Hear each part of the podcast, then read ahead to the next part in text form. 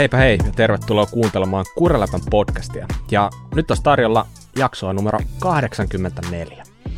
Mun nimi on Popjakovski ja tänään on tiedossa jakso, jossa otetaan hieman katsausta ammattimekaanikkojen huoltovinkkeihin.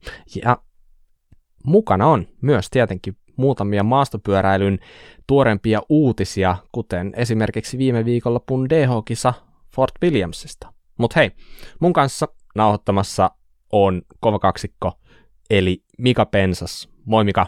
No moikka moi Bob. Ja Mikko Nevalainen, eli Hösö. Moi Hösö. Morjesta, morjesta. Mites, mites elämä teitä on kohdellut tässä viime aikoina? Hösö, saat kunnian avata sanasi arkkus ensimmäisenä. No kiitos hyvin. Muistat varmaan, kun tuossa ekassa, ekassa jaksossa, kun olin aikanaan mukana silloin, niin kerroin tuosta olkapään kuntoutuksesta. Ja Kyllä. Kuntoutusta on tehty aktiivisesti ohjeiden mukaan ja, ja tota, asiat on tapahtunut ja asiat on mennyt eteenpäin, mutta tällä hetkellä ollaan siinä pisteessä, että se ei kestä ollenkaan niin kuin kunnolla maastossa ajamista. Ai, ai, ai. Että tota, omat pyöräilyt on siinä niin kuin maastohommissa ollut nyt vähemmällä, mutta me ollaan sitten Poitsun kanssa päästy ajamaan ja se on ollut kyllä omalla, se on ollut tosi siistiä ja semmoista niin kuin ihan erilaista maastopyöräilyä. Joo, mä muistan viime syksynä, me oltiin ehkä jonkin sortin kohtalotovereita, kun mulla meni Kyllä. kanssa olkapää ja muistan, että mä hain sellaista vähän vertaistukea teikäläisestä. Että, jep, jep. Mutta sulla on varmaan se olkapää kunnossa. No, no kyllä, siis siinä mielessä niin on, on ehkä niin kuin tähdet osunut paremmin kohdalle, että mulla sitten lopulta mä pääsin siitä yllättävänkin helpolla eroon. Toki hyvä, hyvä. eihän sitä ikinä tiedä vielä, mitä sattuu ja tapahtuu, mutta toistaiseksi ainakin pystyn ajamaan. Mutta, mutta toi pojan kanssa ajeleminen, niin sehän on, se on aika siisti juttu. Ja mitä mä oon katsonut, niin siellä Rovaniemellä on aika hyvän näköistä sellaista polkua, missä Junnu pystyy aloittamaan. Joo, on. Siis sehän on just siistiä, kun sinne on tehty tuollaista helposti lähestyttävää polkua, mikä ehkä niin kuin meille tuntuu tylsältä, mutta sitten kun mm. vauhti kiihtyy, niin sitten tulee aika siistiä myöskin. Mutta sitten kun juniorin kanssa lähdetään ajelee ja, ja tota, se, se tekee niin kuin koko ajan semmoisia älyttömiä onnistumisia, niin kyllä Iska saa olla ylpeä. Joo, hyvän näköistä. Siinä oli paljon sellaista pientä mutkaa ja kumpua Joo. ja koko ajan vähän niin kuin tekemisen meininki. Kyllä, kyllä. Joo, oikein loistavaa. Hyvä. Sieltä tulee Hösö Junior kohta ja mm. näyttää kuinka ajetaan. Näinpä. Se on loistavaa. M- mitäs Mika? No mulle kuuluu vähän samanlaista. Mä kävin tässä just eilen tota, tyttären kanssa pyörälenkillä ja tota, kyllä se vaan joka kerta kun käy pyöräilemässä, niin ajaa paljon taitavammin kuin edellisellä kerralla. Että on se aika huikeaa katsoa sitä lasten kehittymistä. No on. Mä näin itse asiassa eilen sellaisen kuvan, missä oli meidän molempien tyttäret samassa kuvassa pyörä, pyörien kanssa, että tota, taisi olla samassa tuossa fillarikoulussa, eikö näin? Joo, meidän nuorempi tytär on siellä, mutta mä olin ton vanhemman kanssa sitten eri lenkillä, kun se ei halua tonne muiden mukaan okay. jostakin syystä mennä. Että. Kyllä. No, lajivalinta on silloin ihan hyvä, että tätähän pystyy harrastamaan myös ihan Kyllä, tätä pystyy päin. porukalla tai yksin, että Joo. juuri näin. No niin, no, mutta sehän kuulostaa hyvältä. Mm-hmm. Se on siistiä, että jälkipolvikin on kiinnostunut oikeasta asiasta. Niin on. Kyllä. Just näin. Joo. Meikäläinen nappasi tällaisen ison keken, eli koronan tässä nyt vihdoin viime. Ouch. Pari vuotta sitä väistelty, mutta nyt se osui kohilleen ja ehkä sen takia on ollut viime päivät vähän silleen enemmän tai vähemmän kujalla ja sivussa ja niin poispäin. Ja ehkä vähän toistaiseksi vielä on sellainen vähän poissa oleva olo, mutta kokeillaan vetää ja ehkä tässä vähän silleen on sellainen tilanne, että odottelee ja ihmettelee sitä, että oliko tämä tässä vai tiedätkö jatkuuko tämä jonkinlaisena. Että nythän mulla on silleen käynyt aika hyvät säkä, että mulla oli vaan niin kuin hieman sellaista niin kuin matalaa kuumetta ja vähän pääkipua ja tällaista. Et, että, tota, en mä tiedä. Tietenkin tuntuu siltä, että nyt on vielä mennyt aika helpolla, mutta katsotaan miten tämä tästä. Toivottavasti menisi nopeasti ohi, mutta kai noita mm. jälkitautejakin on liikenteessä. Joo, siitä on kyllä aika monenlaista, monenlaista oiretta jäänyt itse kellekin, että itselläkinhän se oli ja siitä jäi tiettyä vaivaa, onneksi ne on helpottanut ja sitten mitä työkavereita ja muita kavereita on seurannut ja kuunnellut, niin tota, monenlaista on ollut, että osa on päässyt just sillä, niin kuin kolme päivää oli vähän nokkatukossa ja sitten sit elämä jatkuu. Mm, mm. Mm. Joo, mä oon vähän varautunut siihen, että sähköpyörä on kovalla käytöllä tulevaisuudessa, että ehkä tässä vielä hetki menee sitten, kun pyöräpäälle pääsee, että lähtee tuolla normipyörällä liikenteeseen, että sähköpyörä kumminkin auttaa sille, että pystyy pitää sykkeen tosi matalana ja silti pääsee sinne mäen päälle ja pystyy pitämään hauskaa ja näin poispäin. Että, niin, niin, mutta kaikki ne sanoo, että maltilla. Niin, Todella maltilla, kyllä. Niin. Iisisti vaan liikkeelle. Niin, katsotaan kuinka käy. Hyvä, mutta hei, hypätäänpä eteenpäin. Mm-hmm. Ja jos tuolta katsottiin vähän mitä uutisia löytyi, niin sieltä tuli aika makeen näköinen pyörä vastaan. Nimittäin Comensal julkaisi tällaisen prototyyppi enduro-pyöränsä. Mitäs se on? Miten toi Comensal näin niin kuin lappilaiset tai main, lausutaan? Niin, tarkoitat noita sommensaleja. Musta tuntuu, että tosta löytyy aika monta eri versiota. niin, sitten taitaa mm. kyllä löytyä, joo. Musta tuntuu, pyörä... että aika sanoa, että kommenkaal, niin, näin? Kyllä. Mm. Tai sommenkaali. Anyway, ko- kommenkaali. joo. Näin. No hei, oot varmaan nähnyt pyörä. Kyllä, ja hyvältähän toi näyttää. Tuo on upea tuommoinen raaka alumiini, mitä tuossa ylimääräisiä maaleja heitelty pintaan ja siistit teipit vaan päällä, niin mm. näyttää hyvältä. Ja paljon siistejä yksityiskohteja. Tosi paljon. Ehdottomasti. Mitäs Mika, mitäs saat mieltä? Joo, kyllä se raaka alumiini aina vaan toimii tota alumiinirunko siis pyöris, että se on kyllä, kyllä hienoa, mutta olihan siinä vähän muutakin kuin vain ulkonäköä tuossa vissiin. Mm. Joo. Joo, tämä on nyt niin kuin jousitukseltaan muuttunut aivan täysin. Eli se meta, mikä aiemmin ollut, niin sehän on ollut tavallaan niin kuin single pivotti, tai on siinä joku, eikö siinä joku linkku ole kyllä, mutta kuitenkin single pivotti, niin nythän tämä ei näytä enää yhtään samalta. Joo, toihan tuommoinen nelilinkku rakenne tuossa, ja Tuo oli jännä, että se alalinkku oli tuotu sinne tota, is, tonne tota, niin kuin, siitä äh, satulaputkeen etupuolelle. Joo. Sinne alas. Kyllä.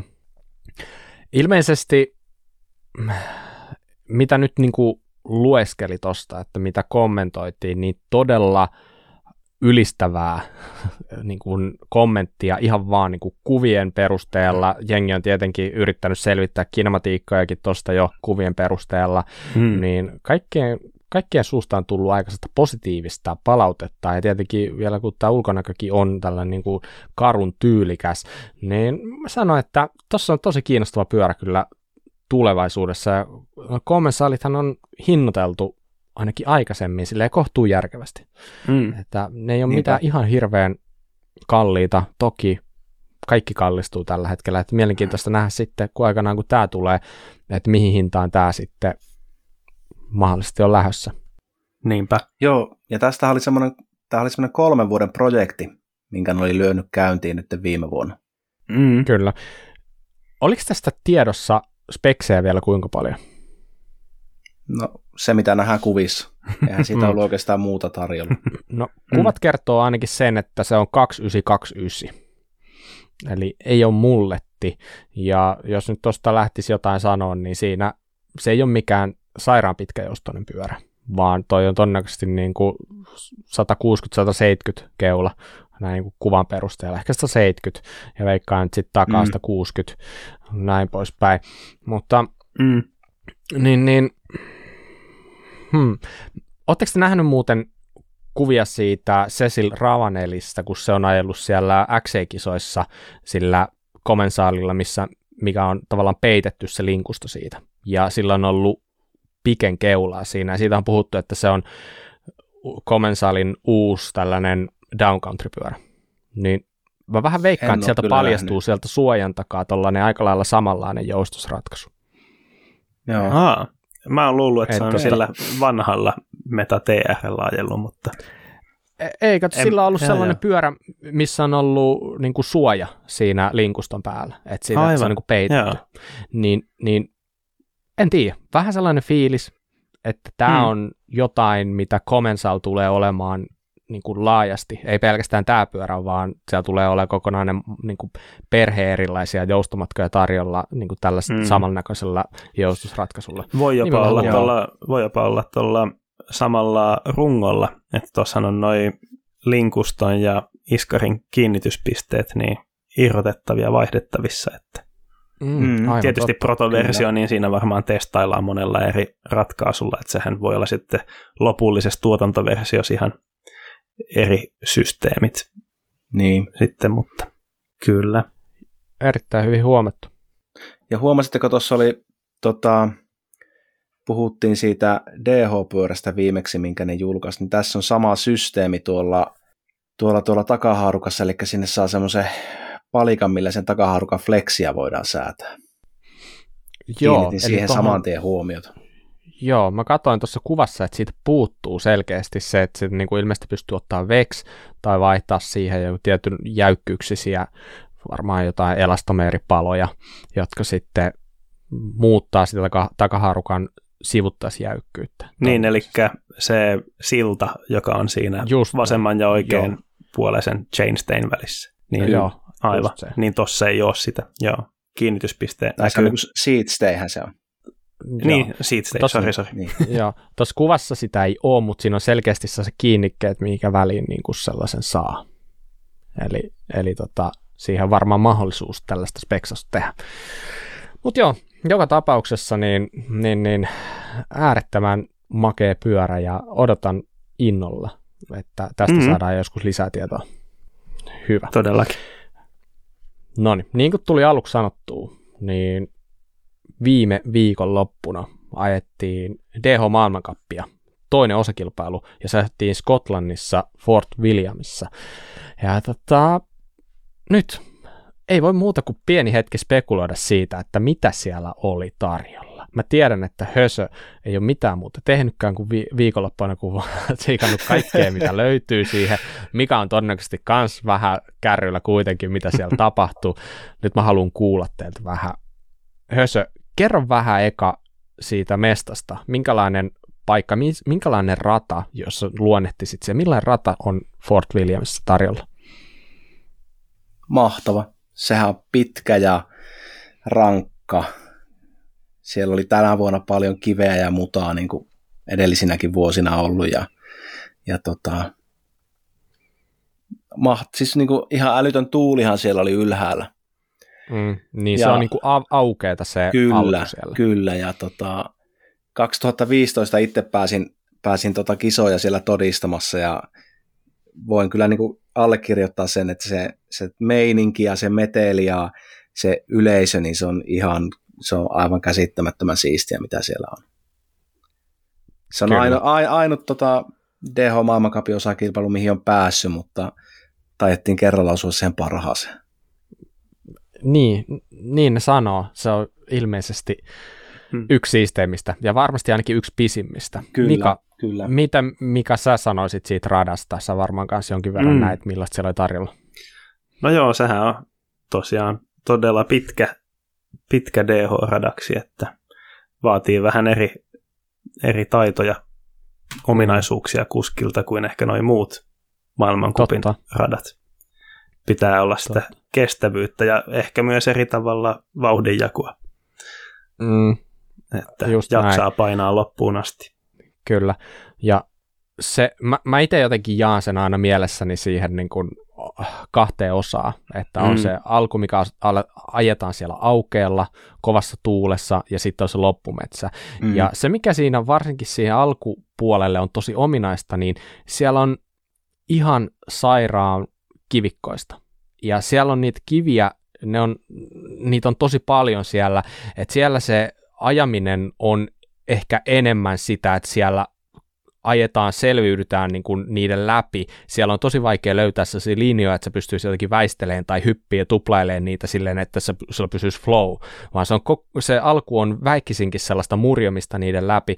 Ja se, mikä ehkä just tuossa tuli huomattua, niin me ollaan puhuttu siitä, että aika paljon viime aikoina on DH-pyörät siirtynyt niin kuin mulleteiksi, niin tuolla sitten huomasi taas sitä, että itse asiassa ne, jotka ajoi mullettina normaalisti, niin aika moni niistä vaihtoi taakse sen kaksysi, koska haluttiin maksimoida se rullaavuus, koska tiedettiin, että niitä, niin kuin, tavallaan, niitä on mahoton yrittää väistellä. Sieltä pitää ajaa sille vähän niin kuin päin niitä. Niinpä. Niin, niin, mutta se tuulihan on siinä alussa ihan hirveän rankka. Ja toinen tietenkin, mikä on rankkausuus, on siinä, kun tullaan lopussa, niin siinä on sellaista loivaa pätkää lopussa, ää, jossa on isoja hyppyjä. Kuusi, kuusi isoa hyppyä taitaa olla, ja se on aika loivaa. Siinä poljetaan käytännössä joka nokalle ihan täydet aina, niin se vaatii tosi paljon fysiikkaa vielä niin kuin loppuun. Just niin kuin Mika sanoi, niin sehän vaatii ehkä aika paljon enemmän niin kuin fysiikkaa ja sellaista niin kuin kuntoa kuin ehkä sitten joku muu kisa. Näin poispäin. Mut Joo. Jos, jos nyt, niin, olisiko siitä radasta ollut jotain muuta? Mitä Niin, että sitä, siitä alustahan on just tullut puhetta, että sehän on semmoinen puolentoista minuutin rockgardeni, mikä pitää selviytyä ekana. Mm, Sitten kun siitä on selviydytty ja oot ihan rättiväsynyt, niin lopussa pitäisi vielä vaan polkea niin kuin seuraavat 40 sekuntia ennen maalia. joo. Se on varmasti. Ja, niin, ja siis siinä lopuskin ratkee yllättävän paljon. Kyllä, kyllä. Niin kuin nytkin Niin kuin nähtiin. tänäkin- Niin, just näin. Ja nyt kun oli niin kuin aika usein tuolla taitaa olla, niin oli aika kosteet kelit, että siinä saa polkia, että pääsee eteenpäin siinä mudassa ja Mm. savessa. Kyllä. Se oli tosi jännä, että kun siitä säästä puhuttiin, niin oikeastaan kaikki, ketä haastateltiin, niin sanoi, että onneksi sataa, että se, se rata on parempi sateella kuin kuivalla. Että se Mm. kuivalla, niin se, se jotenkin se kaikki pöly ja se niin jää siihen, just siihen niin kuin ajolinjalle, ja se tekee siitä tosi liukkaa. Että sateella ajaminen on siellä kuulemma helpompaa. Hmm. Tuntuu Joo. aika yllättävältä. Niin, Näin. kieltämättä, mutta Se maaperähän on semmoinen siellä. Mm. Niin. Kyllä. Mm. Mutta joo, jos nyt miettii lähtökohtia kisaa, niin aika moni oli pois viivalta jo heti kättelyssä. Ja vielä toinen mokoma sitten jäi noihin aikajoihin. Joo, se oli Et aika tota- yllättävää. Ja että jos miettii noita, niin tosi monella kuskilla jonkin sortin aivotärähdys tai vastaava taustalla, että sieltä jäi Tani Seagrave pois, Finn Isles, sitten Andres Kolb, vie Mm. pois. Sitten siellä meni harjoituksissa Brunilta meni Solisluu, Jess Ple- Plevitiltä meni Solisluu ja näin. Ja niin kuin sanoin, niin sitten aikaa, joihin taisi jäädä miehissä ainakin Aaron Quinn, uh, Brooke McDonald, uh, Samuel Blenkinsop, ketäs näitä niin jäi? Kyllä sinne jäi aika monia kuitenkin. Että kova oli tie lopulta, että pääsee finaaliin. No, tota, näin siinä. Mites, jos lähdetään nopeasti vähän purkaan niitä, niin mm, otetaanko muutama sana juniorikisasta? Joo, Koska pakkohan siitä on mainita, koska siellä ajettiin taas kerran kovaa. Totta kai, ne jo vähän aikaisemmin, rata oli ehkä vähän paremmassa kunnossa, mutta miten siellä kävi? no pojissahan oli aika tiukkaa ykkösen ja kakkosen välinen taistelu, että sehän sitten lopulta ratkesi Jordan Williamsille ja tota Jackson Goldstone hävisi 0,038 sekuntia, eli se on yksi silmänräpäys. Jep. Se, se, on, se on kyllä just näin, että Mm. noin noi kaksi taisteli aika tiukkaan siitä niin kuin koko viikonloppu. Mutta pakko kyllä nostaa vielä kolmanneksi noussut toi Remy Meyer-Smith myös, Joo, että veljensä kanssa niin ovat nostaneet kyllä tasoa ihan selkeästi Kyllä. ja lähestyy nyt niin kuin tuota kaksikkoa kyllä vahvasti. Hmm. Ja tosiaan tuolla olisi juniorimiesten ykkönen ja kakkonen ollut, niiden aika olisi riittänyt vitossiaan tuolla eliten puolella, että Mm. aika kovaa vauhtia vedetty. kyllä. Kyllä, et se, just se Jordan Williams, joka just kun spekuloitiin tätä, tätä brittien SM-sarjan DH-kisaa silloin, kun se oli, se oli silloin ajanut niin kuin vielä kovempaa käytännössä, että sit se oli jättänyt Joo. Jackson Colstonea tosi paljon, niin nyt selkeästi oli tasaisempi kisa, ehkä Jackson Colston oli saanut vähän tatsia rataa enemmän tai jotain vastaavaa, mutta niin, niin tuossa on kaksi kaveria, jotka pärjäsi ihan heittämällä jo tuolla miesten, miesten puolella. Kyllä. Kyllä. Mm. Niin, niin, siinä. Mites sitten, oliko tyttöjen puolellakin oli jotain ihan kohtuu kovaa taistelua, että siellä Crazy Hemstreet voitti, Phoebe Gale toinen, Amy Kenyon kolmas, ja toi, etenkin toi Phoebe Gale, joka oli toinen, niin ilmeisesti aika, aika sairaan kova kuski, että oli tehnyt kämmin siinä roadcapin siinä sillalla tai siinä nokalla ja joutunut peruuttaa ja kiertää sen, mutta silti niin, niin kakkoseksi. Että Joo. Erittäin, erittäin potentiaalinen kova kuski. Aha. No, mennäänpä aikuisten sarjoihin ja naisiin. Mites, mites teillä meni? Menikö yhtään kisa niin kuin piti? Kyllähän se meni. Ja tota, tuloslistahan näyttää kyllä niin kuin aika pitkälle siltä, mitä voisi odottaakin nykypäivänä. Mm, E- että ei voi sanoa, että niin kuin olisi joku pettymys, jos Valentina Höllet, se oli nyt viides, mutta tota, hänhän kaatui siinä sitten aika alkuosuudella. kyllä. Niin. Niina Hoffman voitti, Camille Pla- Balance toinen ja Miriam Nicol kolmas. Niin mun on pakko tässä vaiheessa sanoa, että kyllä mun trekki kureleppaliikan joukkueesta löytyi Niina Hoffman. Ja se oli siellä aika selkeästikin valittuna ihan sen viime kisan perusteella. Ja ei kyllä pettänyt tälläkään kertaa, että aikaa joissahan tuli flatti. Olisi, olisi muuten varmaan ollut nopein siinä. Joo, Mutta tota, niin, niin, kisassa sitten pääsi laskeen ehjä lasku ja oli mun mielestä tavallaan aika suvereeni, yli, yli kolme sekunnin voitto. niin oli, niin oli. Kyllä. Ja Kamil Palans kakkonen, mä sanoisin, että sekään ei ollut mulle mikään yllätys, jos miettii kuinka fyysisesti hyvä kuski hän on, Niin, niin mä, oon- mä pidän tuollaista pitkää rataa hänelle sopivana, kyllä. Sillä mä itse laitoinkin Camille niin tota, omaan, omaan tota, liigaa Joo, kärkikuskiksi, että tota, Samoin mulla oli. Ei ollut ehkä niin syvällisiä pohdintoja, mutta mä pohdin vaan sitä, että tota, se fysiikka, fysiikka kantaa loppuun asti. mm. kyllä. joo, mutta niinhän se kantokin. Mm. Kyllä, joo. Et se, se kuitenkin esimerkiksi viimeisellä sektorilla niin veti parhaa ja Mm. siihen. Et Miriam Nikol, joka oli kolmas, niin sehän tosiaan kärsinyt kans siitä aivotärähdysoireista, jotka tapahtui siellä Lourdesissa. Siitähän oli kumminkin yli kuusi viikkoa aikaa ja sanoi, että ei pystynyt hirveästi treenaamaan siinä välissä. Ja tietenkin se on tosi hankalaa, kun sä koet tuollaisen aivotärähdyksen, niin sun on hirveän vaikea tietää, että että et, niin kuin, onko jo kunnossa, pystyykö treenaamaan, koska pystyy treenaamaan, kuinka kauan tätä niin kuin huono olo kestää ja tälleen, niin siihen nähden mä sanoisin, että taas kerran aivan loistava sellainen torjuntavoitto kolmanneksi Kyllä, kaiken joo. niin kuin vaikeuksien, vaikeuksien jälkeen. Ja hän oli itsekin aika tyytyväinen kyllä siihen, että niinku tämmöisen tuloksen sai aikaiseksi. Mm, mm, just näin.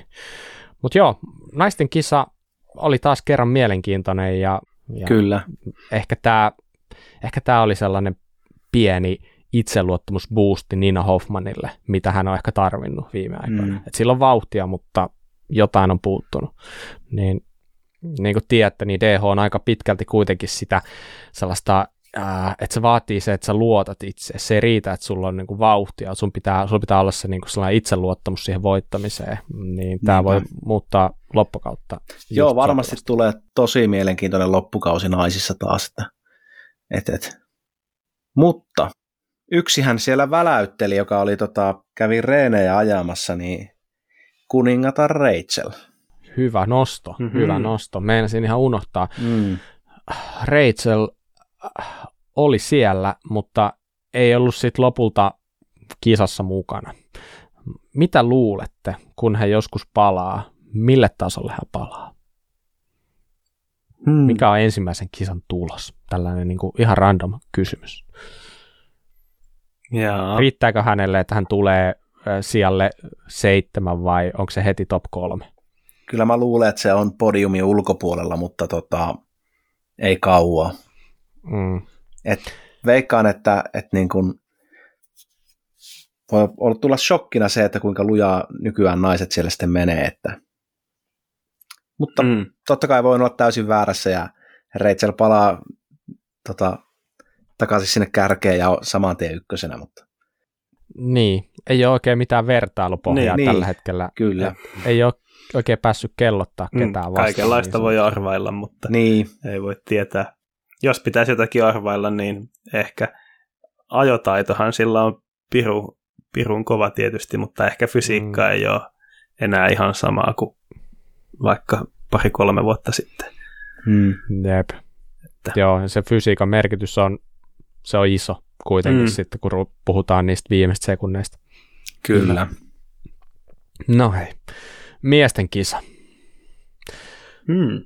Miesten kisahan voitti Amari Pierran. Eli toinen voitto putkeen ja Fort Williamissa, sanonko täysin väärin, jos sanon, että kolmas voitto putkeen. Fort Et Williamissa. sano.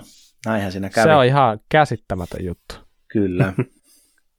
Pari vuotehan siellä ei ole tosiaan nyt ajettu, mutta kolme viimeistä maailmancupin kisaa, niin hän on voittanut ne kaikki. Tipo Daprela toinen, Lori Greenland kolmas, Beno Akulas neljäs, Mott Walker viides. Nyt. Nyt saatte kertoa omia ajatuksianne. Mitä Mika, mitä sulle jäi päällimmäisenä miesten mieleen? No, että mä olin valinnut Amauri Pieronin mun kuraläppäliigaa. Oikein, hyvä. Niin olin minäkin. Hösö. No minä en. Ei.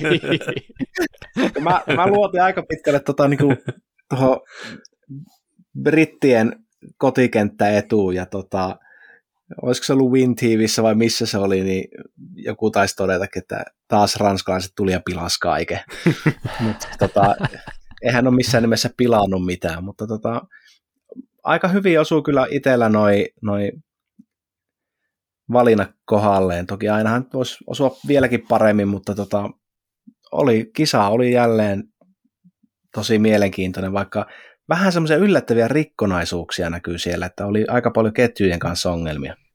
Mm, niin, totta.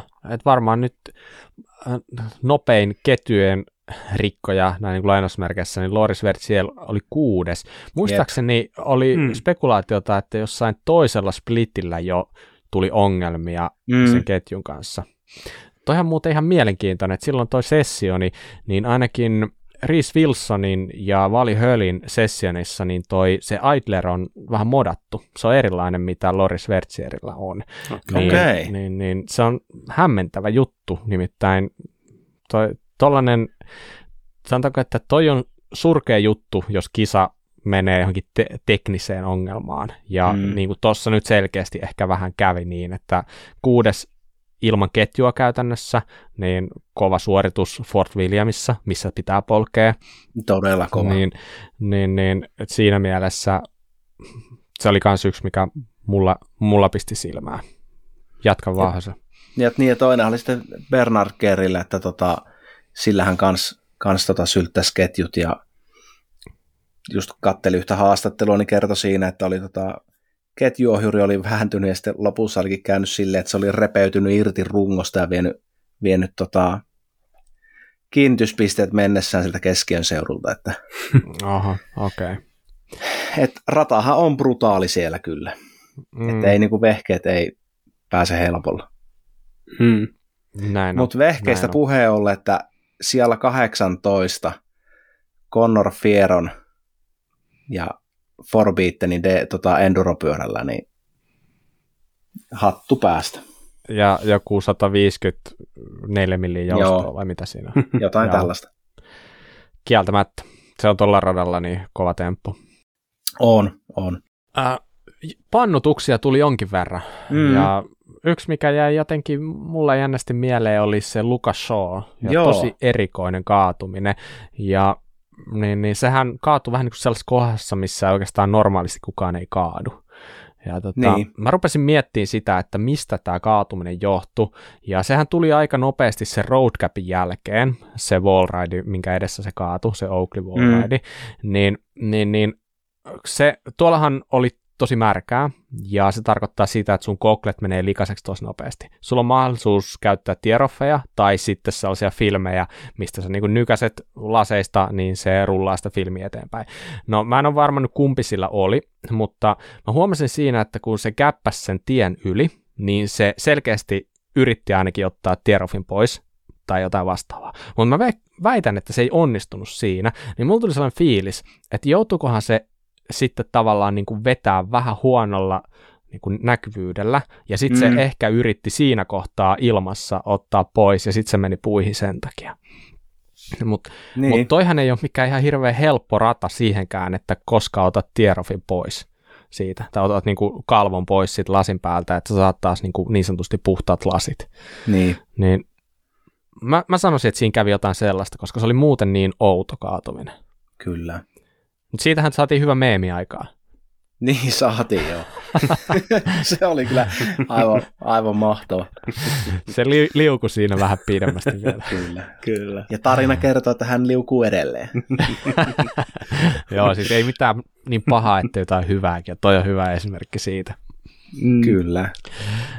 Joo, just näin. Mutta jos nyt jotain mulle jäi mieleen tosta, niin mun mielestä nyt jotenkin tässä kisassa Lore Greenland nousi isojen poikien kerhoon. Silleen, että se oli tietynlainen valtias mun silmissä koko viikonlopun. Ja sitten ehkä vähän sellainen harmittava pieni moka pilas sit sen finaalin, että se jäi sit lopulta jotain, siis alle sekunnihan se jäi sit voitosta. Joo. Niin, niin siis jotain puoli, alle puoli sekuntia. Niin, niin, niin olisi ollut tosi makeeta nähdä hänen voittavan. Hän ajoi tosi jotenkin luontevasti, luottavaisesti. Sen ajo oli tosi nättiä ja vaivatonta. Ja oikeastaan se ei edes näyttänyt niin nopealta, mitä sitä lopulta oli. Mm, niinpä. Niin. Ja Lori Greenlandi ajo jotenkin aina näyttää, siis itse aina katsoin sitä, miten se on niin kuin siinä pyörän päällä ja miten se niin kuin jotenkin tosi eleettömästi mm. menee, niin se on niin kuin tosi siistin näköistä. Mä sanoisin, että jos miettii Santa Cruz Syndicatea, niin ihan, ihan hyvät peliliikkeet niillä oli tälle kaudelle.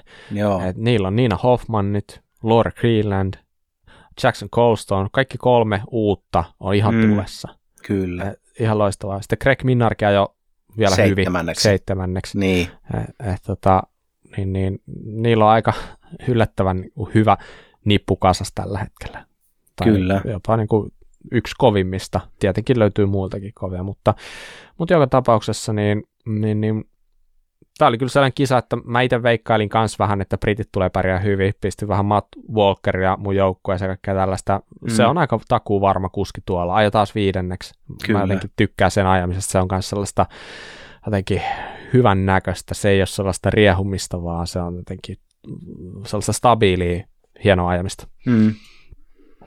Ja. Yksi, y, yhden, jos tuosta saisi nostaa, niin tota Ben Catrow 24. mikä oli niin todella yllättävä.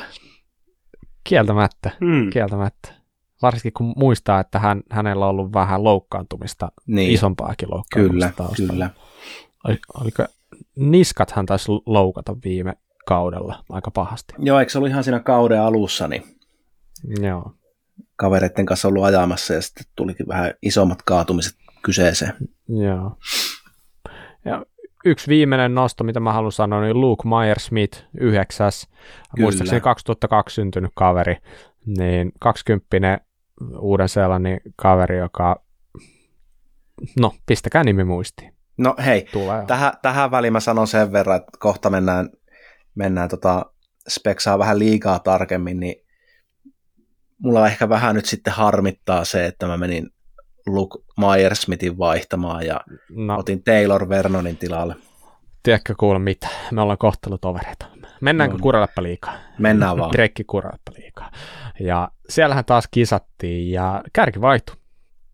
Tällä hetkellä johdossa on nimimerkki Antti S, toisena Tuukka Ko ja kolmantena A. Hannila. Ja on muuten kovaa skapaa, tiukkaa kisaa. Ja mites teillä meni? Tämä kierros? Mitä, pystyttekö nostaa sieltä? Paljonko saitte pisteitä? Se tietenkin kiinnostaa. Mika, aloita sä. No mä sain 536 pistettä. Pitkälti Camille Balanchin ja Amari Pieronin ansiosta. Et sitten tota, Taylor Vernon oli hyvin edullinen kuski ja mm. si- siitä sai tota, siihen nähden ihan kivasti 32 On muuten varmaan pistettä. koko liikan pelatuin pelaaja tällä hetkellä. Joo. niin voi olla. Musta tuntuu, että kaikilla on se. Se on niin edullinen. Kyllä. Antoine Vidal vähän, vähän heikosti meni. meni sillä, sillä taisi tulla jotain teknistä kanssa. Joo. Muistaakseni. Kyllä. Si- siitä ei hirveästi pisteitä herunut. Kate Edwards samoin ihan häntäpään. Joo, kaatu. Mm. Kyllä. Mutta teki hienot trikit lopussa, että olisi voinut niin. siitä saada bonuspisteitä. olisi voinut jotakin tähän. Niin olisi. Joo, ja sitten Joo. oli Matilde Bernard oli toinen naisista sitten mulla. Mm, joo. Siinä meni vähän jotenkin puihin tällä kertaa. Mm. Mm. Tämmöinen no, perussuoritus. Mitäs Hösä? Minkä sä pisteet? 592. Okay. Ja tota, itse asiassa mä vähän yllätyin, että tässä ei lasketa noita, ollenkaan noita aikajojen pisteitä. Mm. Näistä taitaa tota, olla kyllä. Niin on joo. Mutta tota, mulla on aika brittivoittoinen talli tälle, tälle kierrokselle, että siellä oli Matt Walker, Taylor Vernon, Bernard Kerr, Charlie Hutt, äh, Hutton, ai, ai, naisista ai. sitten tota Camille Blanche ja Mikaela Parton. Mikaela Partonhan ajoi ihan ok. Kyllä, että tämä oli niinku sille aika, aika mukava, mukava tota tiimi, että kaikki toi hyvin pisteitä. Joo. Hmm. Mutta ei niin hyvin kuin voittajalla. Jep. Mä sain 702 pistettä. Ja oi, oi. Ei, sanotaanko, että mulla oli täällä Taylor Vernon, Loris Revelli, Matt Walker, Amari Pierron, Matil Bernard ja Nina Hoffman. Uh, Loris Revelli, nolla pistettä. Uh, ja kyllä, kyllä nyt niin kuin, mua harmittaa tosi paljon se Luke Myersmith. Se oli mm. mulla täällä, mutta sitten mä halusin silti ton Matilde Bernardin, koska se ajoi viimeksi tosi hyvin sen Lourdesissa. Mä muistan, kun mä katson se ajamista, oli, että tämä on hyvä kuski. Tuolla se oli ihan erinäköistä se ajaminen. Tietenkin oli märkää, ihan niin kuin e- erilainen rata kuin Lourdesissa, niin nyt kompastuttiin siihen ja tota, tällä kertaa näin, mutta tietenkin sitten osui hyvin kohdalle noin muutamat kyllä tuolta, että Joo. Niin, niin, mutta katsotaanpa millä joukkueella noustiin kärkeen. Antti S, eli Andy Suokas niin 712 pistettä oli hänellä, vähän enemmän sai Amari Pierron, Charlie Hutton, Luke Meyer-Smith, kyllä, hyvä, mm. hyvä poiminta, Taylor Vernon, Miriam Nicol, Michaela Parton. Sellainen. Tuossa kun katsoo tuota hinnastoa, niin siinähän olisi ollut tota, vielä jos Miriam Nicole olisi tipauttanut tota pois ja laittanut Nina Hoffmanin, niin olisi taittu pysyä budjetissa ja, ja tota, saada vielä kovemmat pisteet. Jep. Mutta tämä on tätä hyvää speku- spekulointia aina jälkikäteen. Näin, no tämä on, tämä on parasta tämä spekulointi, Kyllä. mutta, mutta hei, onneksi päästään, päästään sitten kohta taas pelaa uudestaan. Nimittäin seuraava kisahan on, uh, no tästä kun tämä tulee ulos, niin reilu kaksi viikkoa. Joo. Eli kolme viikkoa on kisojen väli. Kyllä. Mutta ennen kuin mennään sinne, niin mä haluan nostaa esille se, että mistä me nyt oikein kisaillaan. Eli tässä Trek Kuraläppä-liigassa on tänä vuonna palkintona, tai itse asiassa palkintoja on poikkeuksellisesti kolmelle parhaalle. Eli ei kannata nyt masentua, jos ei nyt saatu sinne paalulle pääsevä, nimittäin kakkos- ja kolmossiakin on palkinnon arvoisia. Ja voittaja tullaan palkitseen Bondrakerin Flash Charger tällaisella lattiapumpulla, johon on sitten yhdistetty sellainen säiliö, se toimii vähän niin kuin napsauttimena samalla. Ja sen pumpun lisäksi niin voittaja kerää itselleen vielä Bondrakerin G5 Team Issue DH-renkaita pari kipalesta, ja ne on 29 kertaa 2,5 tuuman koossa. Se on, se on about 300 euron palkinto, että kyllä sitä kannattaa jo vähän speksata joukkuetta sen mukaan. No joo, jos vaikka on, kyllä, on kyllä kova, kova pa- palakinta tuossa. Kyllä. Kakkospalkintona on Bondrakerin tällainen integroitu työkalu, joka tulee sinne ohjanputkeen. Eli sen työkalun nimi on tällainen kuin Bits, joka on aina yhtä hienoa nimi. Mm. Eli Bits Integrated MTP Tool. Sekin on toista euroa sen palkinnon arvo, joten erittäin jees. Kolmas palkinto on Ride Wrapin tällainen suojateippisarja rungolle. Se on tällainen Essential Kit, eli siinä on kaikki sellaiset tärkeimmät putket suojattuna siinä kitissä. Ja sen arvo on 40 euroa. Eli nämä kolme palkintoa on tarjolla tässä Trekki Kuraleppa liikassa, joten ei muuta kuin jatkakaa pelaamista. Kausihan on vasta alussa. Mitään ei ole vielä ratkaistu. Muistakaa se. On kyllä hyvät, hyvät on palkinnot tarjolla ja vielä olisi, onko meillä kuusi kierrosta jäljellä? Taitaa olla. Mieti. Joo. Vähän siistiä. Kuusi vielä. Kyllä. Hieno. Hei, nyt päästään aiheeseen. Eli mm-hmm. pro-mekaanikkojen inspiroimat megavinkit. Eikö se näin mennyt? Joo, näinhän me puhuttiin. Näinhän me puhuttiin. Keitäs nämä pro-mekaanikot, jotka teitä inspiroi, niin ylipäätänsä on? No, mä voin aloittaa ja sanoa sen, joka kyllä selkeästi eniten tarjoilee mun Instagram-feedissä inspiraatiota. Se on Brad Kelly, eli BK77. Kyllä, se tuntuu olemaan itselläkin seurannassa ja sieltä tulee aika hyvää tipsiä kyllä. Kyllä. Joo. Ja kyllä me liputa ihan, ihan tota samaa, samaa nimimerkkiä ja tota, toinen, mistä löytyy tosi hyvin kanssa vinkkejä, niin on Toolbox Wars mm. Instagramissa ja sieltä tulee sitten kateltua, kateltua hienoja tota, työkalusalkkuja ja sitten löydettyjä, löydettyä tota, ammattimekaanikkojen tiliä, mistä pääsee sitten hyvin käsiksi siihen arkeen. Kyllä, Kyllä. eli monethan näistä maailmankap-kisoja kiertävistä mekaanikoista, niin ne on kyllä melkoisia seppiä noissa omissa hienoissa ideoissaan, että miten niin kuin asioita pystyy tekemään paremmin. Ja se on ihan loistavaa viihdettä seurata heidän instatilejään, koska sieltä, sieltä tulee sellaista sisältöä, mistä oikeasti on ihan konkreettisesti hyötyä.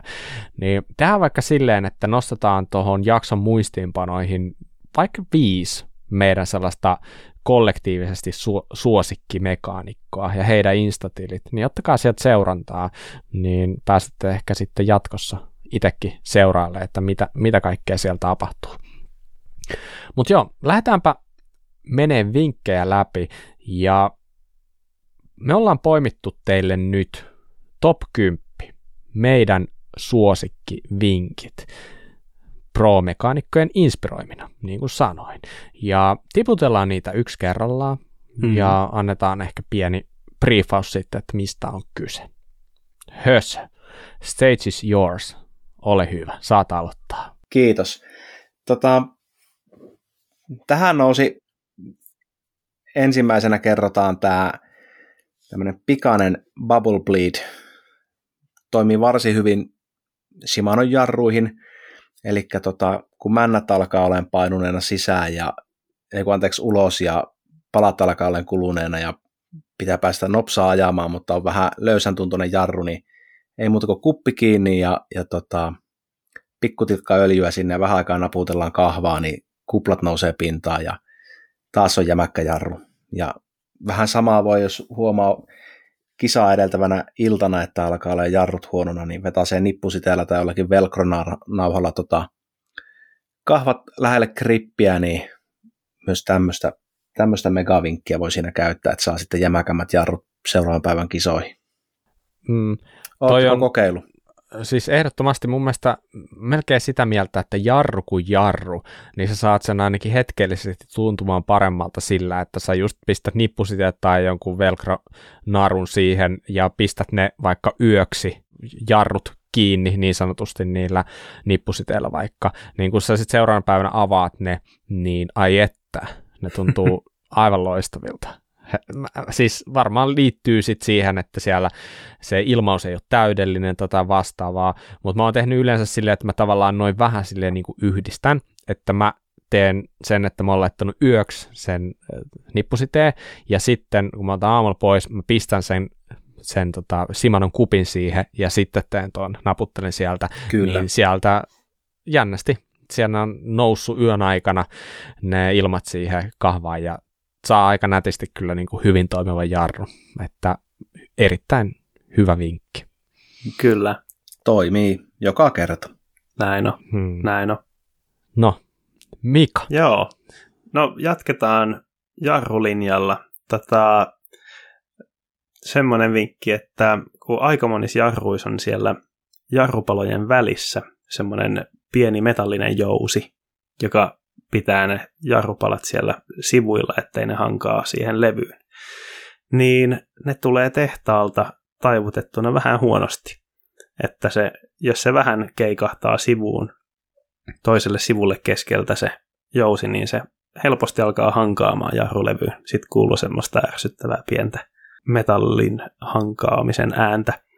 Niin ne jouset kannattaa taivuttaa ihan sieltä ylhäältä, missä se jousi on kiinni siinä samassa pultissa, joka pitää ne jarrupalat siellä paikallaan.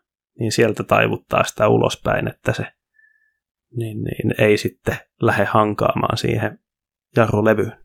Mm. Joo. Hyvä vinkki. Tämä on ehkä vähän vaikea jotenkin pukea sanoiksi. Niin mutta on. Tämä on ainakin sieltä se BJ tai BG, mikä, miten se nyt sanotaankaan, niin Joo. hänen vinkkeistä ainakin muistaakseni joskus löytynyt tuosta juttua. Niin tota, ehkä jos sieltä selaatte hänen Instaan, niin voi löytyä ihan kuvan kerran. Niin, Taitaa niin, olla ihan kuvia ja videota molempia jep. tarjolla siellä. Ja oikein Kyllä. hyvät selostukset löytyy vielä kaupalta. Joo, sekin vielä. Joo. Kyllä. Ja toimii. Pakko nostaa käsi ylös, että mm. olen tehnyt nyt viimeisimmille kahdelle jarrusetille tätä näin, että pala, palojen jouset on aina väännelty oikeaan, oikeaan asentoon, niin hiljenee. Jep. Mm. Olen tehnyt itsekin, mutta nyt kun sanoitte, niin itse asiassa tuossa mun uusimmassa pyörässä, niin mä en olekaan muistanut tehdä sitä. Että itse mm. asiassa mm. tietää, mitä tehdään seuraavaksi. Kyllä. Yes. Ja mun nykyisessä maastopyörässä ei tarvitse tehdä sitä, kun Maguralla on magneeteilla. Oo. oh, aivan high tech. Mm-hmm. Kyllä. No niin, hyvä. Yes. Mennään seuraavaan. Tämä on vinkki, mikä on joskus meidän omassakin vinkkiosiossa nostettu esiin, mutta aina niin hyvä. Niin tällainen tussilla merkkaukset etenkin rungon linkustojen pultteihin. Eli pienellä huomaamattomalla tussilla tai sitten vähän paksummalla kultatussilla, ihan kuinka ison merkin haluat tehdä, niin piirrät siitä pultista pienen viivan siihen runkoon, siis silleen niin kuin sentin mittainen viiva maks, voi olla puolen sentikin viiva. Ideana se, että kun pultti sattuu omia aikojaan hieman aueta, niin näet sen heti silmällä, että nyt nämä kaksi viivaa ei ole enää kohdakkain, eli pultti on alkanut löystymään. Ja tämä on, tämä on tosi hyvä.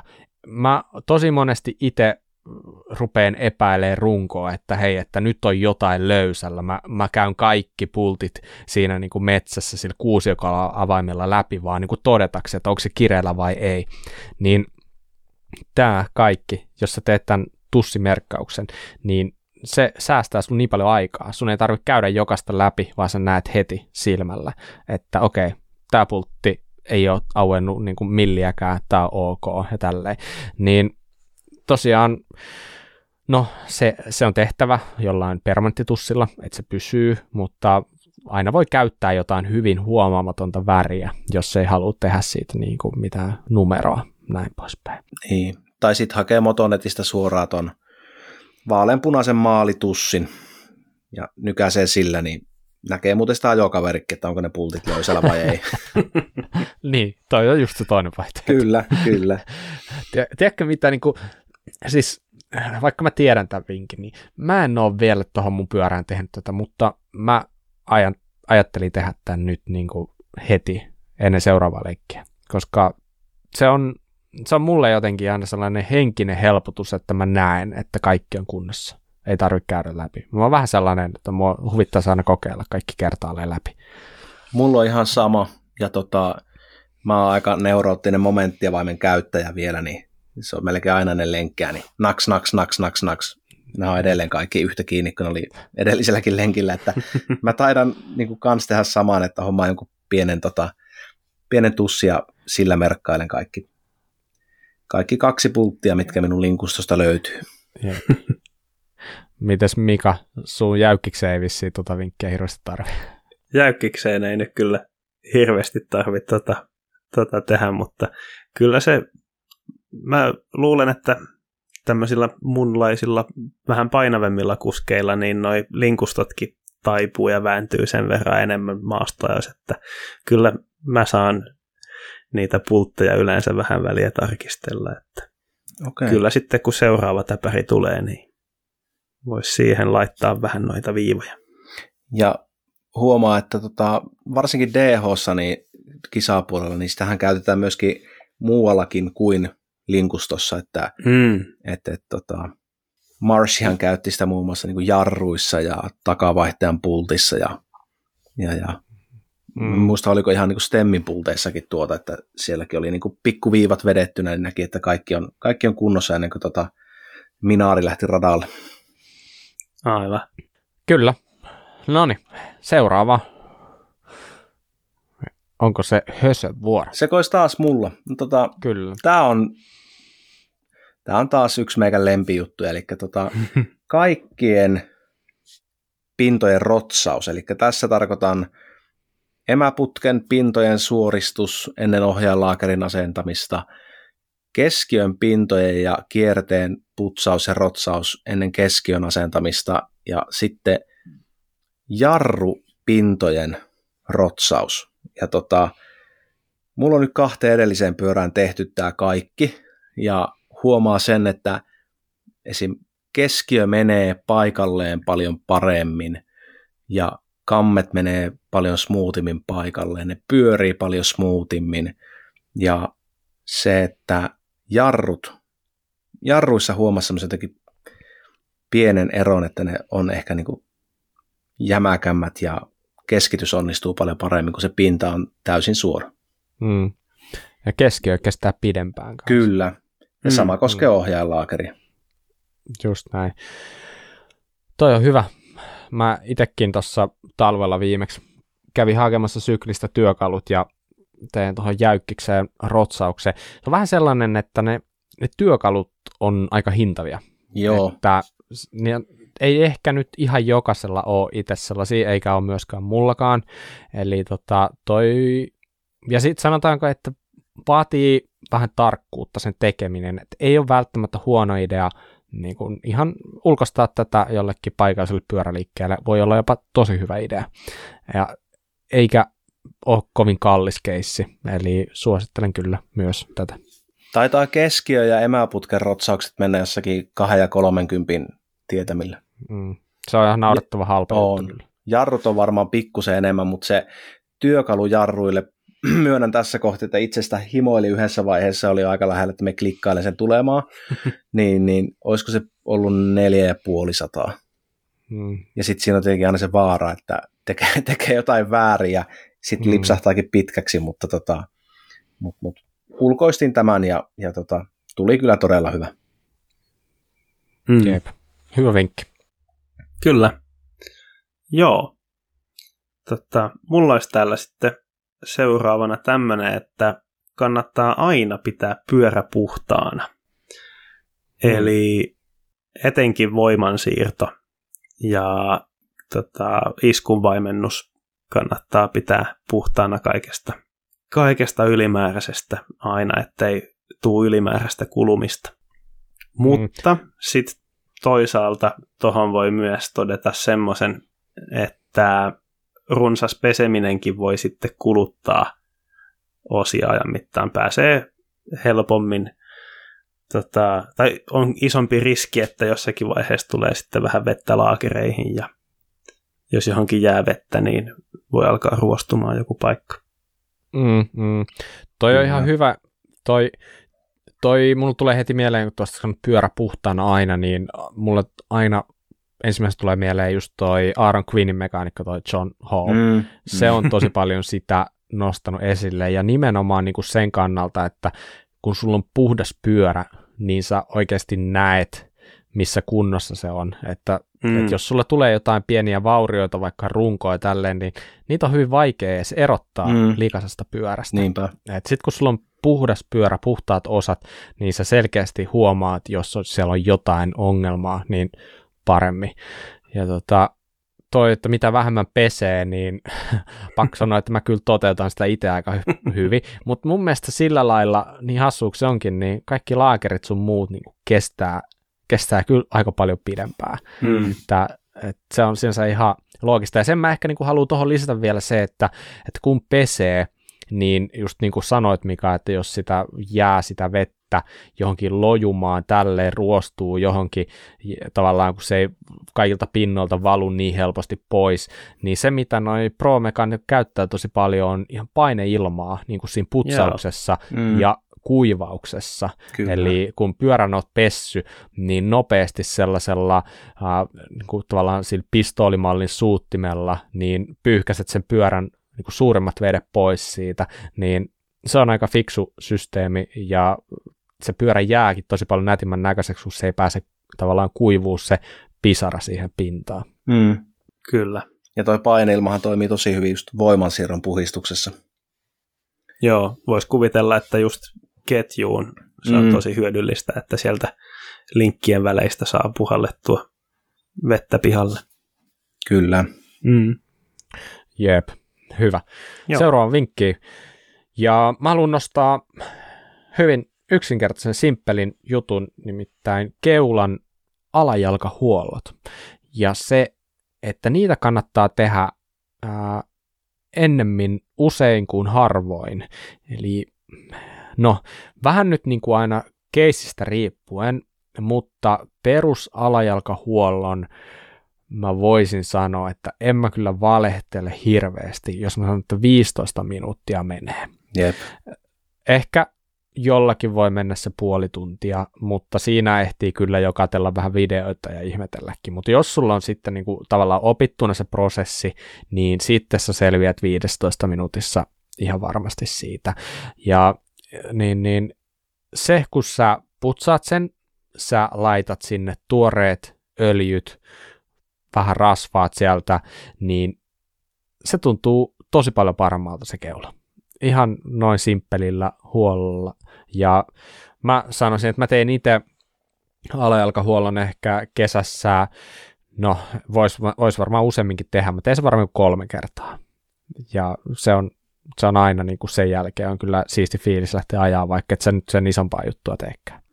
Mulla on, mä teen itse tota alajalkahuollon noin 30 ajotunnin jälkeen. Ja myönnän, Joo. että se on ehkä vähän liian tiheästi, mutta kun mulla muutama ajokaveri on sille, että jes, huolisin taas keulan ja sitten on ihan fiiliksissä, että tämä tuntuu taas uudelta. Niin sitten mä oon itse mm. koettanut vaan perustella niille sitä, että jos te vaan tihiämpää huolta sitten, niin se keula tuntuisi aina niin kuin uudelta. Ettei tuu sitä, että, että tulee semmoinen hirveä, hirveä kontrastiero sitten siihen. Niin alajalkahuollosta voisi sanoa, että ei sun tarvi vaihtaa sinne joka kerta niitä stefoja ja foamirinkuloita sun muita, vaan sä pystyt kasaa sen niillä samoilla, mm. putsaat ne vaan, laitat tuoreet öljyt kuitenkin sinne, niin öljypurkki maksaa, sanotaanko, että maks 20 euroa, ja sillä sä pystyt tekemään sen tosi monta kertaa. Sen. Joo, ei siinä yhdelle kerralle kyllä paljon hintaa tuu. Mm. Se on ihan, puhutaan varmaan jostain hassusta eurosta ehkä. Kyllä. Hyvä. Seuraava. No niin, sitten tota, mä jatkan tuolla rotsauslinjalla, tämä liittyy hyvin siihen, niin toi teflon teipin käyttö esimerkiksi keskiön kierteissä.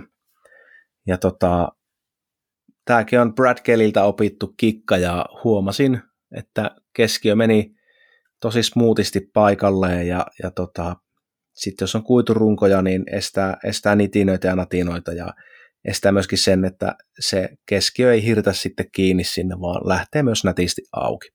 Mm. Ja tota, vasta näin ig tipin myös siitä, että joku oli käyttänyt sitä pikkusen paksumpaa tota, tefloniteippiä, niin että laittoi polkimiin, kun kiersi sen kampiin kiinni. Ja vähän samat, samat tota ideat oli siinä sitten taustalla. Joo. Oletteko kokeillut? Mä en ole kokeillut. Mä, en mäkään. Mulla on tuossa käden ulottuvilla sellaista teippiä kyllä, mutta mä unohdin sen tipsin siinä vaiheessa, kun mä laitoin mun keskiön kiinni. Pitäisi varmaan irrottaa se sen takia. Joo. kyllä. Mä tota, luin jostakin niistä, tämä Brad Kellyhän on useammankin kerran noista mm. kirjoitellut niin Instagramin jo. puolella juttuja, niin yksi tärkeä juttu siinä vissi oli se, että se tota, estää veden tulemisen sinne kierteisiin Kyllä. ja laakeriin sieltä Kyllä. rungon sisäpuolelta. Että kun mm, pesee pyörää ja kun ajaa kosteella kelillä, niin sinne rungon sisälle sinne keskiön seudulle, se valuu sieltä mm. niistä oh, tota, vaijerikuorten ohjauksista ja näistä. Niin se voi sisältäpäin päästä sinne väliin, niin sitä se suojaa myös. Joo. Hyvä. Joo, pitäisi kyllä kokeilla tuot. En ole vielä tehnyt. Mika, seuraava vinkki. Joo, olisi tämmöinen kuin Motofoam. Tästä ollaan mahdollisesti jossakin jaksossa aiemminkin puhuttu, eli semmoista motofoamia, se on semmoista vaahtomuovin tapaista materiaalia, joka ei kerä vettä itseensä, jota voi laittaa rungon tämmöisiin paikkoihin, joihin muuten saattaisi kerääntyä likaa, mutaa ajossa, niin se estää sitten ylimääräisen painon ja lian kertymisen sinne runkoon. Jep. Se on vähän sellaista karkeampaa kuin tällainen niin kuin perus, joku tällainen keittiösieni. Mm. ja sitten siinä on se ominaisuus tosiaan, että se, se ei kerää sitä likaa, että jos on ollut joku ihan sairaan mutainen kisa, niin mä muistan ainakin kerran, niin Jolanda Neffin niin kuin vaakaputken koko se pituudeltaan se oli vedetty motofoamilla, ja vaan ettei niin kuin vaakaputkeen tarttu se muuta. Et ilmeisen, niin kuin, siis ilmeisen hieno hieno tuote tuo motofoami, että mulla ei, mulla ei tällä hetkellä itsellä ole sitä missään, mä oikeastaan keksis, mihin mä tarttisin tällä hetkellä, mutta vähän sellainen tuote, että se olisi hyvä olla tuolla pakissa ihan niin kuin tiettyjä hetkiä varten. Mm. Joo, muta, mutakeleillähän se on tosi hyvä. Ja mm. tähän voisi samaan, samaan sarjaan hyvä mutakeli pikku valmistelu, niin silikonispray ottaa siihen kaveriksi ja Totta. laittaa sitä samalla, kun sitä moto, motofoamia levittelee, niin silikonispreillä kyllä sitä vähän runkoa ja kiekkoja, niin ei tartu sitten lälly niin helposti. Mm. No niin. Kyllä. Loistava. Hyvä. Meikäläisen vuoro. Ja mä otan tällaisia helppoja, mä otan näitä mm-hmm. matalalla roikkuvia hedelmiä täältä. Nimittäin mä toistan itseäni kuin, kuin rikkinäinen levy. Eli mä sanoisin, että mun vinkki on tällaiset digitaaliset painemittarit. Ja tämä pätee nyt sekä jousitukseen että renkaisiin. Eli jos lähdetään sitten jousituksesta, niin mulla itsellä käytössä on digitaalinen niin kun keula, iskaripumppu, ja että kun se on nättiä sillä pumpata, kun se on aina niin kuin desilleen se lukema, mm. ja jotenkin sitä viisaria ei tarvitse alkaa tulkitsemaan, vaan se on siinä. Se, se antaa sellaisen jonkinlaisen laadun tunteen siitä, joka on varmaan hyvin, hyvin sellainen niin kuin, kyseenalainen, mutta joka tapauksessa niin sillä on niin paljon kivempi pumpata, sä tiedät tarkemmin, tasatarkkaan, mitä sinne pumppaat. On. Ja renkaissa tämä rengaspainemittari digitaalinen, niin se on ihan ehdoton noissa kisahommissa. Eli sellaisella paineiden tarkastus, niin ihan sama millä pumpulla sä pumppaat, pumppaat omalla jonkun toisen pumpulla, jos sulla on se oma digitaalinen mittari, niin sä oot aina kartalla, millä paineella ajetaan. Ja paineiden merkitys, rengaspaineiden merkitys ja tietenkin alustan keulan iskaripaineiden merkitys, niin se on ihan mahdottoman iso. Et se on, moni käyttää satoja ja tuhansia euroja ihan vaan parantaakseen pyörän suorituskykyä, kun sä ehkä saman suorituskyvyn saisit vaan sillä, että sä vähän miettisit ja kattelisit, että mitkä ne oikeat paineet nyt olisikaan. Eli käyttäkää mm, niitä. Kyllä. toi digimittari siis no ihan niin kuin, mä oon ihan neuroottinen niin kuin renkaiden kanssa sen digimittarien kanssa pyörimisessä ja tota, sama silloin kun oli vielä tota, ilmaiskari, ilmakeula, niin se digitaalinen iskaripumppu. Ei tarvinnut arvailla, että onko se nyt niin kuin 87 ps siitä vai 92 ps siitä, kun se mistä kulmasta sitä viisaria tuijottaa ja, ja pystyi sitten säätämään just sille, että millä ajetaan. Jep. Mm. Se on kyllä semmoinen, se on niin kuin pakko niin kuin hehkuttaa, että jos niin kuin, toki se varmasti tuntuu vähän pahalta maksaa kolme kertaa enemmän sitä digimittarista, mutta kyllä se on niin kuin jokaisen euroarvon. Mm. On ollut itse ainakin tyytyväinen hankintaan, kyllä, vaikka kyllä. vähän tihkaskin, mutta sellaista se monesti on. Mm. Nyt meillä on yhdeksän tipsiä kasassa, yhtä vaille. Hös, sä aloitit, sä myös lopetat. Ole hyvä. Kiitos. Tota, viimeisenä tipsinä tulee itse tehty työkalusalkku, eli toolbox.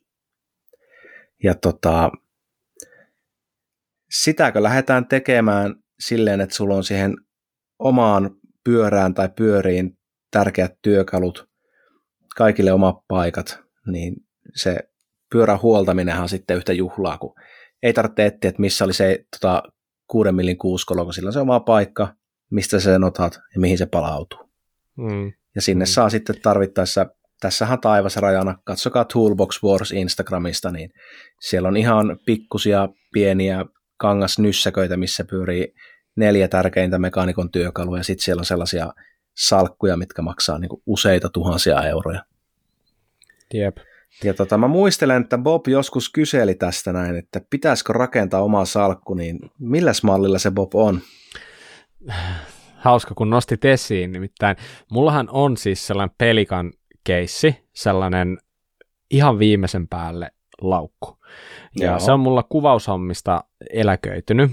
Se on siis aivan tyhjän panttina niin sanotusti tällä hetkellä. Ja mä kyselin siitä, että voisiko tästä saada jotain ja miten mun kannattaa sitä aloittaa tekemään. Ja sehän on täysin sillä asteella edelleen se homma, mutta siis, siis se on sellainen projekti, mikä pitäisi vaan niin kuin tehdä. Se ei valmistu tekemättä valitettavasti. Tiedän. Mut se mikä siinä oli, minusta oli tosi hyvä, kun sä Hösö äsken otit esille tämän niin kuin vinkin, niin tuo mitä sä sanoit, että, että sun pyörään tai pyöriin mm. relevantit työkalut.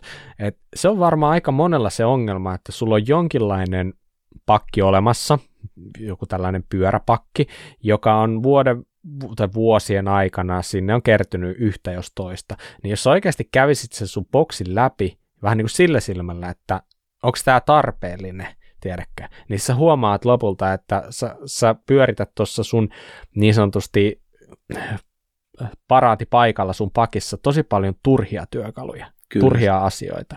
Niin jos sä tekisit tollaisen projektin, niin se pakottaisi sut miettiin se, että mitkä on ne työkalut, mitä sä tarvit, ja sitten se valitettavasti ehkä pakottaisi sut hankkiin jotain sikakallita työkaluja, ainakin omassa tapauksessa. Että mm. Sitten varmaan mentäisiin sinne Apitools nettisivuille. Kyllä, ja, kyllä. Ta, niin, niin, mä oon vähän syyllisty joskus siihen, että mä ajattelin, että okei, no jos mä nyt jotain hommaa, niin mä ostan kerralla sellaiset, että ei tarvitse uudestaan ostaa. No mutta sehän on ihan niin oikein. Se, se on tavallaan niin. ihan oikein, mutta mulla on olemassa halpoja työkaluja, joilla hoituu se sama asia toistaiseksi. Mä oon, mä oon vähän tossa, tossa tilanteessa mä haluaisin tehdä tommosen hienon työkalulaukun, jossa olisi kaikki ne olennaiset, mutta ne on kaikki niin silleen sekalaista, mm. ne ei ole yhtä sarjaa, niin, niin jotenkin on tuntunut, että se ehkä pitäisi olla, eihän se niin. nyt tietenkään pidä, mutta niin. tuntuu, että se olisi hieno sitten, jos siihen lähtee panostaa, niin sitten panostaisi kunnolla. Että.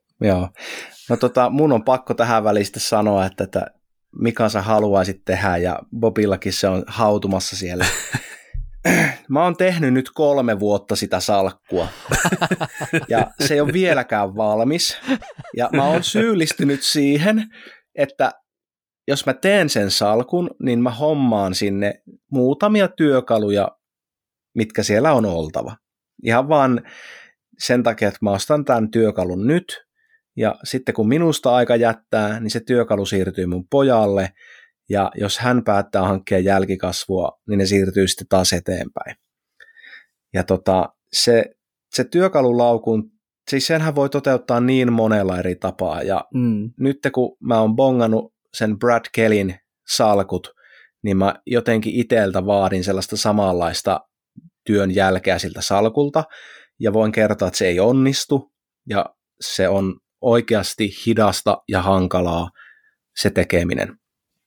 Ja tota, mä voin sen verran, mä en ole oikeastaan mihinkään sitä laittanut vielä kuvia, mutta mulla on iso musta salkku ja sinne tulee kerrokset semmoisesta Eva Foamista, mihin tehdään upotukset työkaluille. Ja sitten siihen tulee päälle vielä semmoinen, semmoinen tota pleksi, missä on semmoiset pienet klipsit, mihin ne kuuskolot napsahtaa kiinni. Ja, ja niitä klipsejä sä et löydä Suomesta, joten niitä tilataan eBaystä.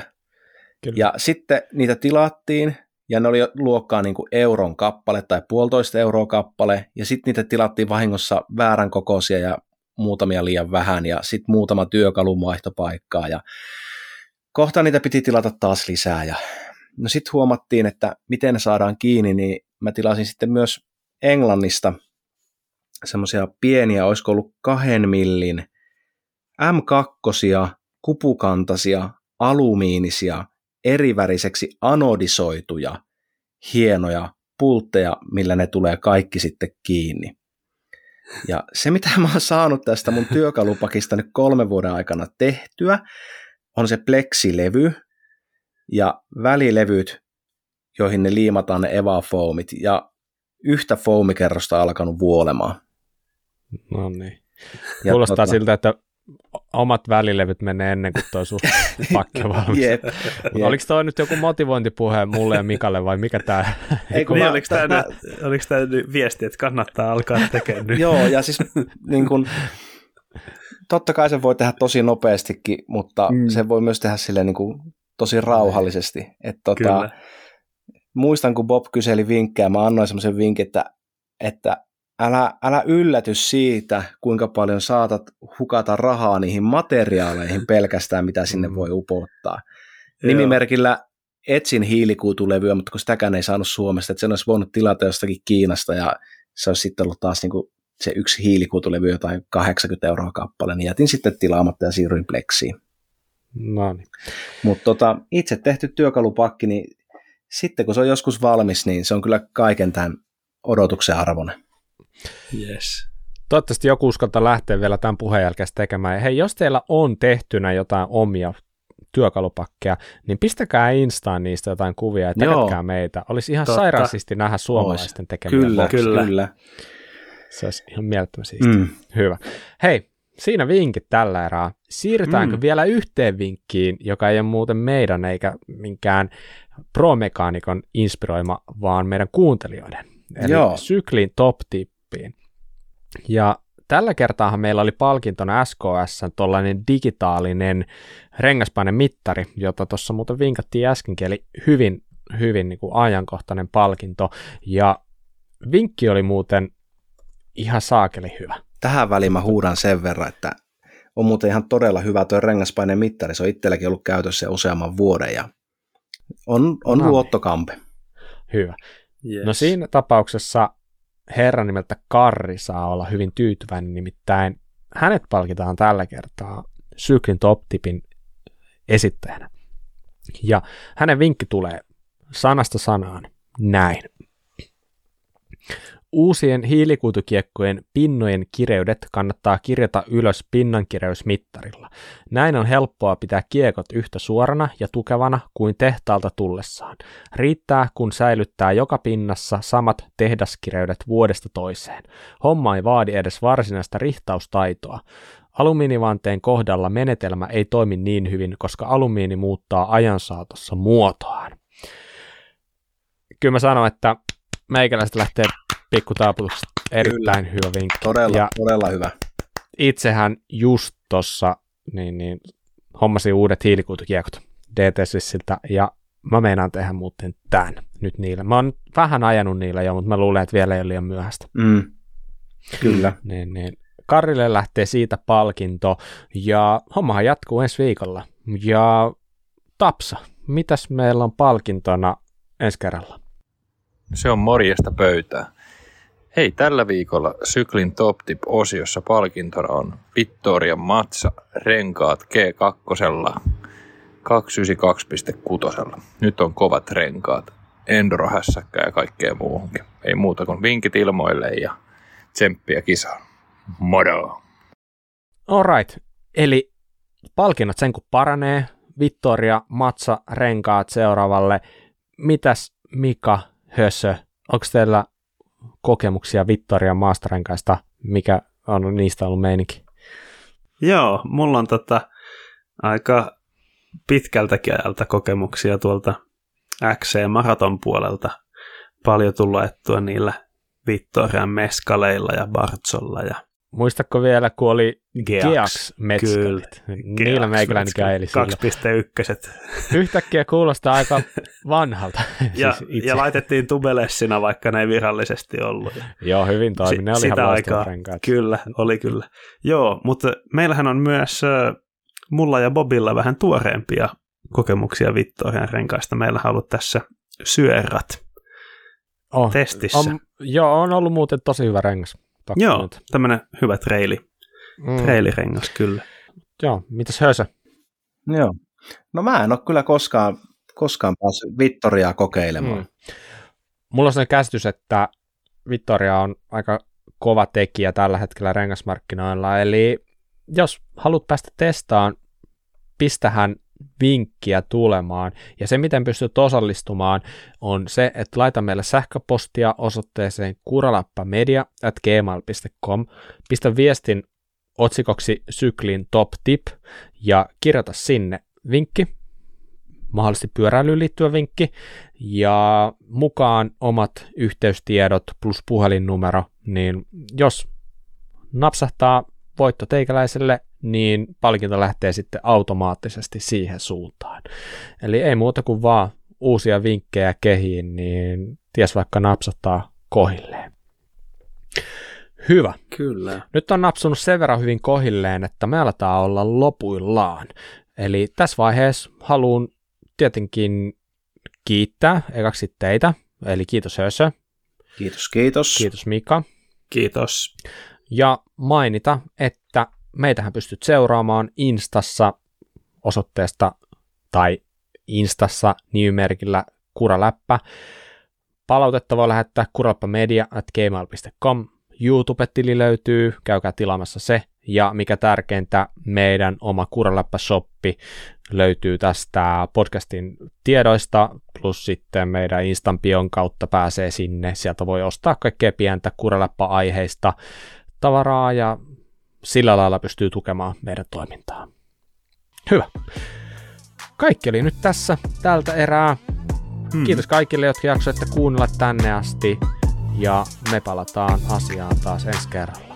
Moi moi! Moi moi! Moro!